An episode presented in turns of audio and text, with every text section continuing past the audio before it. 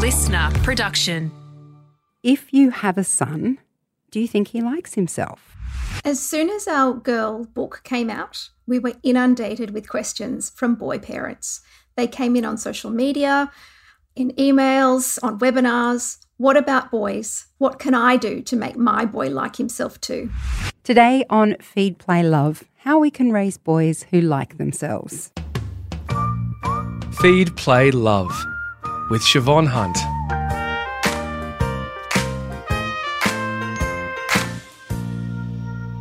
My husband and I have a boy and a girl, and I've always been conscious of treating them equally.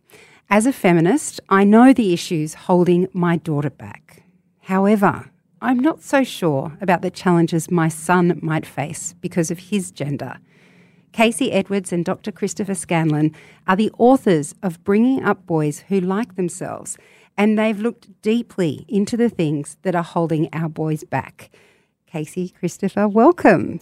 Thank you so much for having us back, Siobhan. It's lovely Thanks, to speak Siobhan. to you again. Great to be here. It's a pleasure. And of course, um, I should preface this by saying you wrote a book for girls called Raising Girls Who Like Themselves. Uh, and you both have two daughters. You both have two daughters because you're married and they're your children. There's not four girls between the two of you. Convenient how it worked Yeah. out like I that. know. it all lined up. it all lined up. And and you had all this great response from the book, but of course, um, those of us who have girls have similar questions about their boys. And I must admit, I'm myself am much more accustomed to seeing those of the male gender as being dominant and not needing so much help. So, given that I'm looking at it from a feminist slash female perspective, what did you discover are the main challenges for our boys? Yeah, can I just say that we really didn't want to turn our two books into the battle of the sexes. And when we approached boys and the troubles that boys are having, and often in some places they are struggling more than girls, we are not saying that it's easier to be a girl at all. Um, we still acknowledge, you know, that there is a huge gender gap in terms of pay and, and um, power in our culture. But what we found out through our research is that boys really are struggling. And in some ways, they are struggling more than girls. And one of the reasons behind that is because there are an army of women who are fighting and have been fighting for decades for our girls to do and be anything. But the same is not true for boys. There's still only one way to be a boy. And if you deviate from that as a boy, the penalty is really harsh. And a lot of parents who are extremely well meaning are forcing their boys into what is called the boy box, the man box. And they're doing that because they know that there's penalties for boys who step outside of it. But we would argue that the penalty is far greater to keep boys inside the man box and, and chisel away at our boys to make them all one version of masculinity. And what I find interesting about this and about your book is that, as I mentioned, I like to think of myself as being quite equal with my boy and my girl, and that I'm very conscious of how I speak to my son and, and the way that I treat him. But I'm assuming that what you found is that even parents who think they're conscious, and those would be the parents who are reading your book, let's be honest, even those parents can have a sort of an unconscious bias. Is that right? Absolutely, and but there's a there's a whole stack of research around this, and there's been studies. There's a great little study that was done, which is actually available. You can watch it on YouTube, where they have toddlers, and they give them the name of, you know, so it's, it's actually Olive, but they call her Oliver, and they dress her in boys' clothes, something like that, and then they kind of get them to play. They have carers come in and play, so they kind of think that they're these people are carers and they think that they're going to treat the children the same no matter what. And of course, they're given just the name and the clothes, and they start to interact quite differently. It's the kind of toys that they offer the children to play with, and then how they play with them as well. So even we kind of have in our minds that yeah, we, we we're going to treat our kids, whether they're a girl or a boy, the same no matter what. But there's this whole thing called society and culture and all of that programming that comes into play as well. And you can outrun that to a degree, but only to a degree you know? So you've got to uh, that's one of the things you can be conscious of it but doesn't necessarily but just being conscious of it doesn't necessarily mean that you don't do it. You can pull yourself up and go oh I'm doing that again. I'm saying those things again. And we all do it. That's the thing. So i, I don't know whether we can absolutely outrun, outrun this. We can begin, become more conscious of it and we can try and modify our behavior um, and maybe you know over time we can sort of steer our our behaviors in certain directions as well we had a mum who told us most emphatically that she treats her children exactly the same. And as she was saying that, she was calling her daughter honey and darling and her son little man. Now, just those words alone have totally different meanings and, and will be received totally differently by the children. And so that's also what the research showed that mm. even when we think we're gender neutral, most often we're not. And from the moment children take their first breath, the world will treat them differently depending on their gender. Now, just to play devil's advocate, there is an argument that there are some quintessentially different things about boys and girls in terms of the way their brains are wired and the way they do certain things. I mean, I don't know how you ever separate nature versus nurture, but there are some arguments that genetically boys and girls can be different. Is that an important thing to recognize as well? That even while we're trying not to put them in this man box, as you say, that sometimes there are differences based on sex? There are to a degree, but most of them are created. So a lot you'll hear this and you'll see media reports about people identifying, you know, the boy gene or the girl gene or they'll find differences in the wiring of the brain. And if you actually read neuroscientists who deal with this, you know, on a daily basis, and I would really recommend Gina Rippon's work, The Gendered Brain. She takes a lot of these studies and goes deeply into this. They are they're kind of right in a way. What they get right is that the way in which we treat boys and girls creates the boy brain and the girl brain. But but even though even that t- that difference between brains is really really small, and it's not big enough to explain all the things we then try and load onto those explanations. So yes, there is a slight difference, but it is socially and culturally implemented or imposed on girls and boys. Because if you look at their brains when they come out of the womb, they're pretty much the same, and then we start to change them. But, and it's things like, you know, how we play with them. It's about what parts of the brain get activated. So it is, it's the interaction between nature and then the environment they're in and the kind of stimuli and the kind of behaviors that they're exposed to that creates it. But interestingly, we kind of think, oh, well, they get hardwired at a certain point. No, they don't. what the research shows is that you can, that hardwiring, can, supposedly hardwiring, will start to change within as little as three months. So it's not hardwired. It is uh, at any age or yeah, pretty. And that's the other thing which a lot of. So I can do this to my husband. That's what you're saying. I can rewire his brain. Well, this is the thing. I think it's fascinating because we have this idea that if we find a genetic or a brain explanation for something, then we kind of think, pretend, oh, that's fixed. Now, whereas if it's if it's a social and cultural change that, that we that if it's embedded in social society and culture then that's easy that's changeable that's malleable. I would actually argue that at this point in our scientific development it's probably easier to manipulate genes than it is to change cultures. And if you've ever tried to change in a, a culture in, within an organization of any size you'll know what i'm talking mm. about. It's really really hard to change people's behaviors.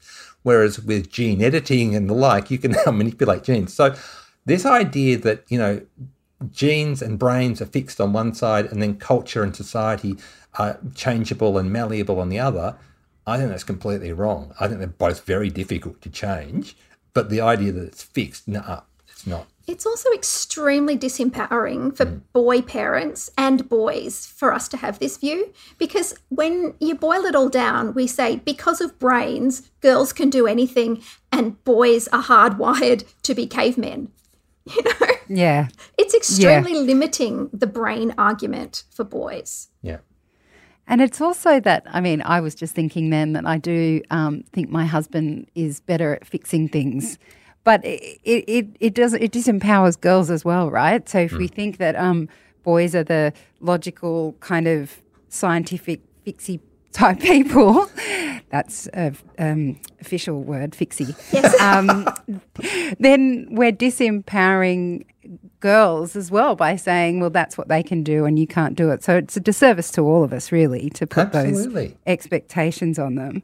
Yes, and so if boys are good at fixie things, they're not good, we say, at empathy, at showing emotion, at doing good deeds for other people, you know, which is extremely limiting to boys. And because the research shows that all of those things are required to have a good life and to have good relationships with people.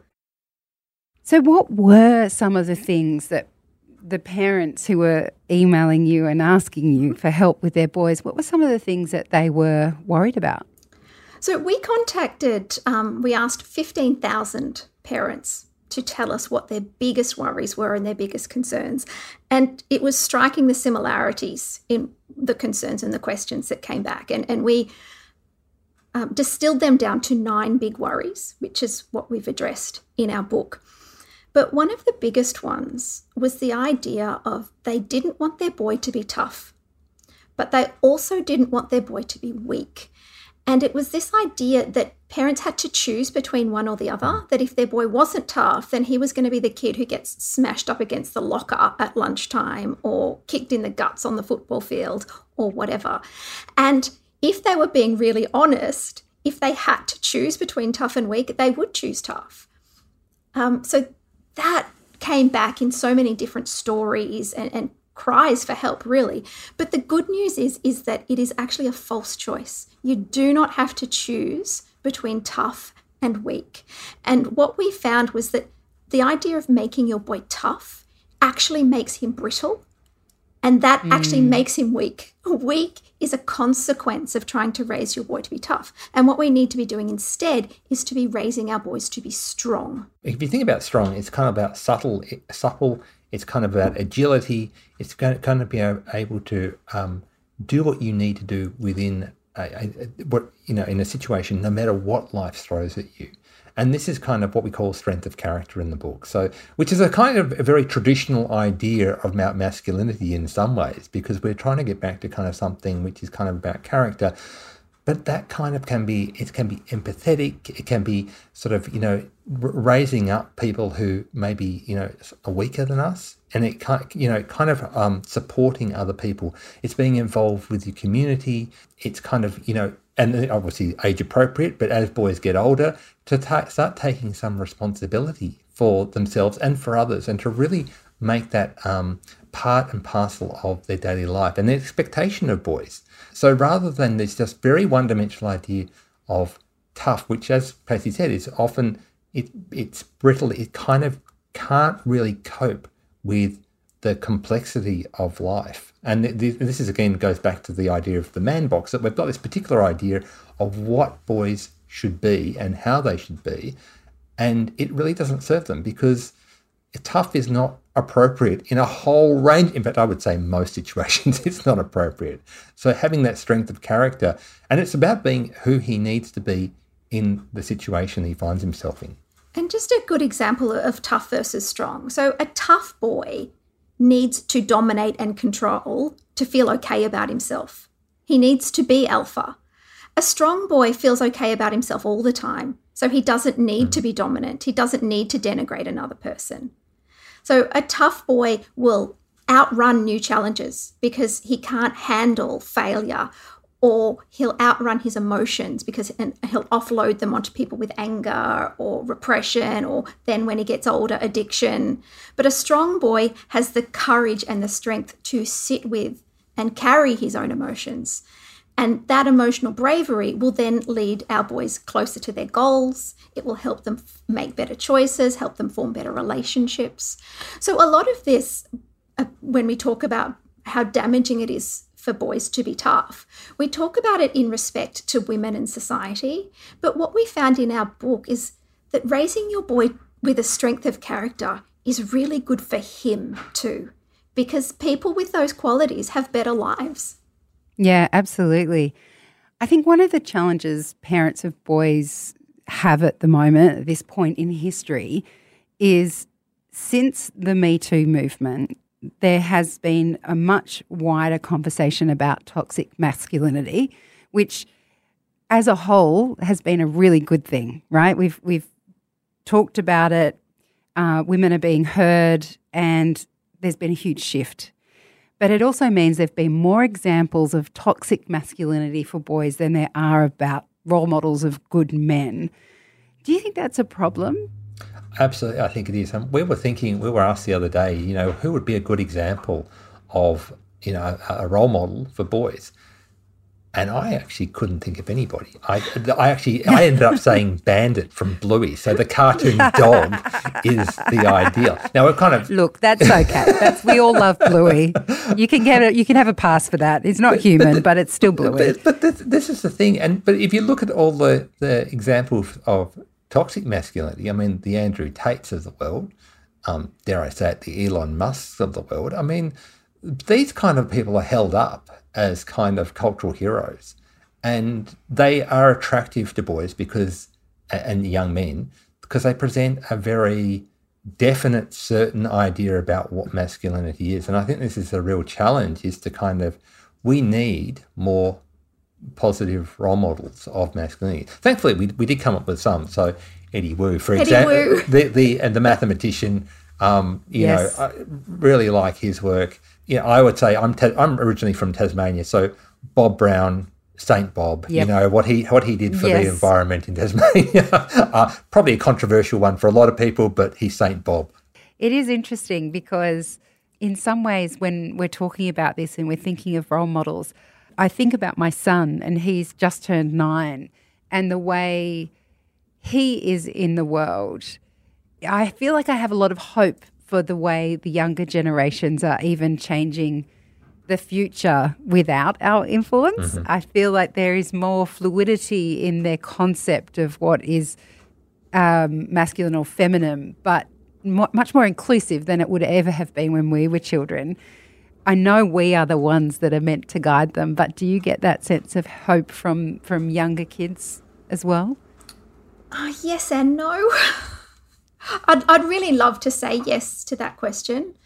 And I think that your boy is very lucky to be growing up in a family and a bubble, really, that allows that fluidity, that allows that exploration.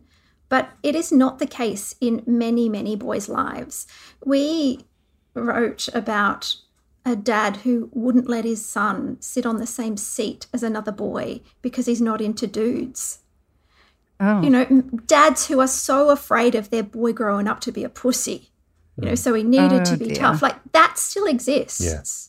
And overwhelming concern from parents about um, is it okay if they tell their boy to punch? Like mm. that came back so much. And the fact that physical violence is still the go to advice for so many parents means that we really do have a long way to go. And we we yeah, that's really surprising. Mm. that that surprises me that that's still a conversation. But then maybe I shouldn't be surprised. We had a little boy who told us we were talking about kindness, and kindness and good deeds. That was for chicks and losers.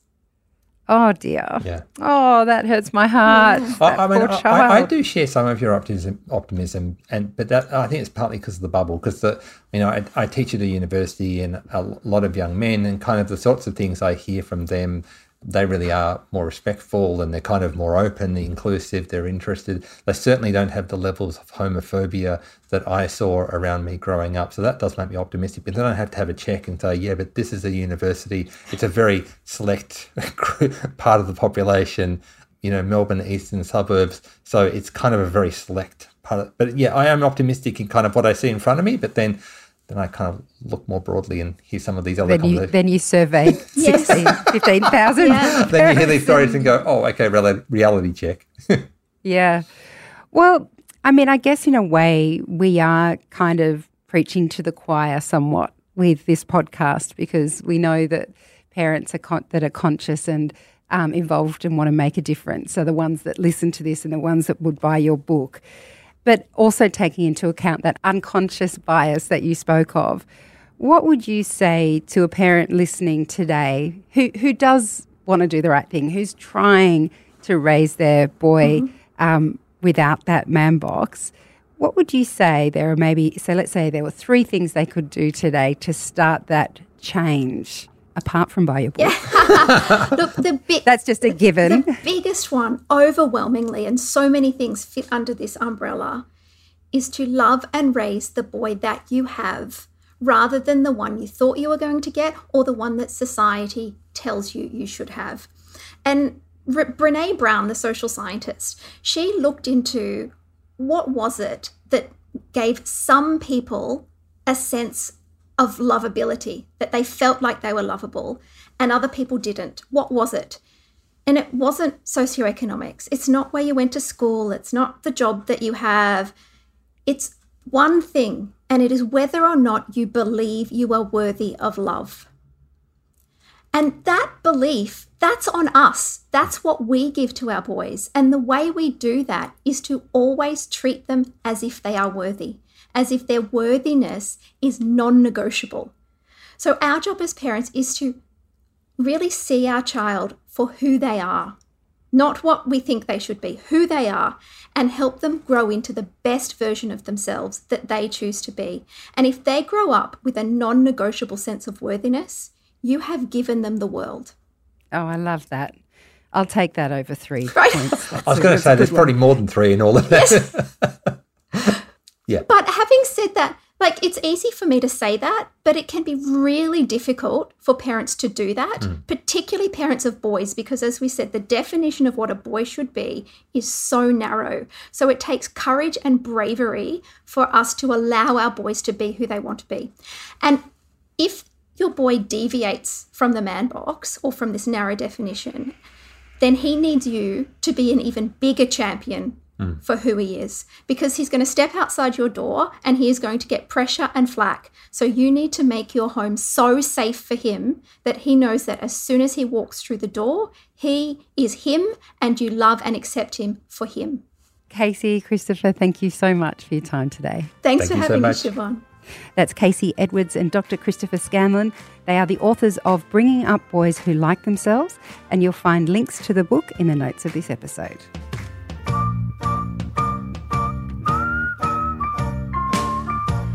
I hope you enjoyed this episode of Feed, Play, Love, a listener original podcast.